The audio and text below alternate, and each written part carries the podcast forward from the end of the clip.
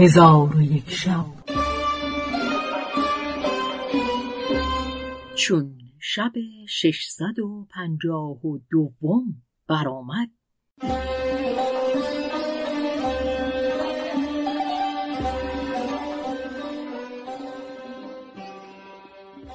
گفت ای ملک جوان مرعش ملک جنیان با قوم خود هدایت یافتند و قریب و سهیم را حاضر آورده بر جبین ایشان بوسه دادند. پس از آن ملک بر تخت مملکت بنشست و قریب و سهیم را در چپ و راست بنشاند و گفت ای آدمی زاد چه گوییم تا مسلمان شویم قریب گفت بگویید لا اله الا الله.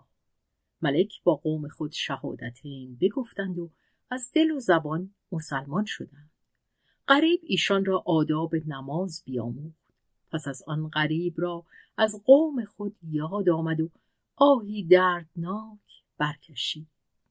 ملک جنیان به او گفت اکنون که دور مهنت و اندوه سپری شده و هنگام شادی و انبساط رسیده حزن تو را سبب چیست؟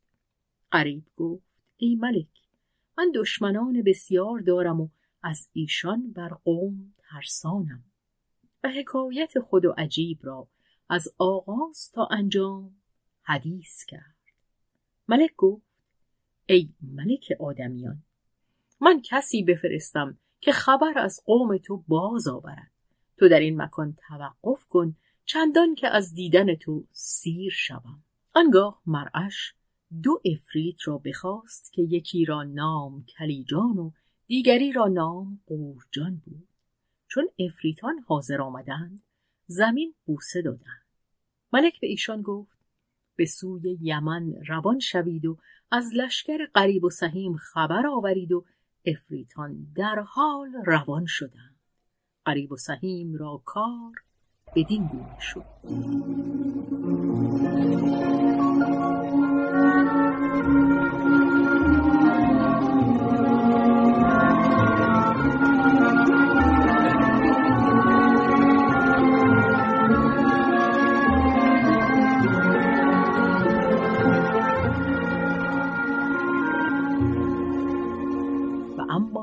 لشکر مسلمانان چون بامداد شد سوار گشت قصد قصر ملک قریب کردند.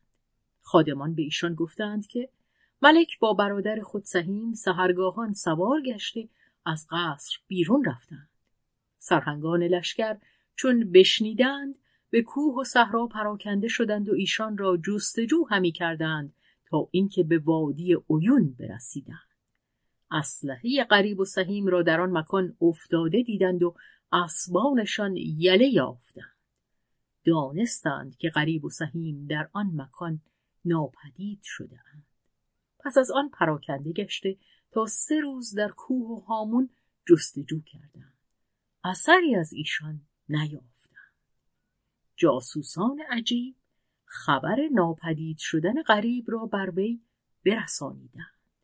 عجیب فرهناک شد و نزد ملک یعرب ابن قهتان درآمد. ملک او را دویست هزار دلیر بداد. عجیب با لشکری انبوه روان شد تا به شهر عمان رسید. جمرغان و سعدان به مقابله برآمدند. خلقی بسیار از مسلمانان کشته شدند و بازماندگان به شهر بازگشته دروازه های شهر ببستند و به قلعهداری بنشستند. در آن هنگام کلیجان و قورجان برسیدند. مسلمانان را محصور یافتند.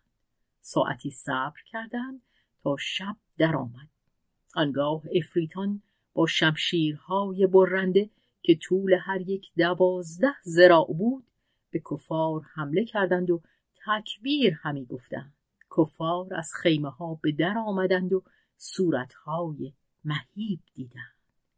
تن ایشان لرزیدن گرفت و عقولشان برفت.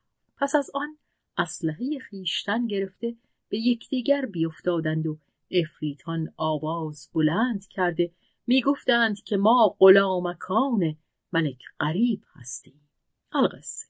تا نیمه شب شمشیر بر ایشان گذاشتند و کافران گمان کردند که کوه و صحرا پر از جنیان است. آنگاه راه گریز پیش گرفتند و نخستین کسی که گریخت عجیب بود. چون قصه به دینجا رسید بامداد شد و شهرزاد لب از داستان فرو بست.